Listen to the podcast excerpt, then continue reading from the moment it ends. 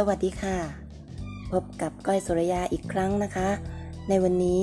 เอพิโซดแรกเคยคิดกันไหมคะว่าคนเรา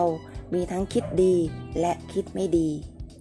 วันนี้มาฝากข้อคิดกันเกี่ยวกับเรื่องความคิดนะคะคิดแต่เรื่องไม่ดีของคนอื่นคือการสูดคาร์บอนไดออกไซด์เข้าสู่จิตใจสูดเข้าไปมากเท่าไร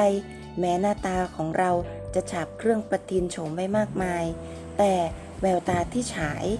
จะมีแต่ความหมองหม่นแม้ร่างกายจะปะพรมน้ำหอมไว้มากมายแต่ลึกๆในใจมีแต่ความเน่าบูดดูแลจิตใจให้ดี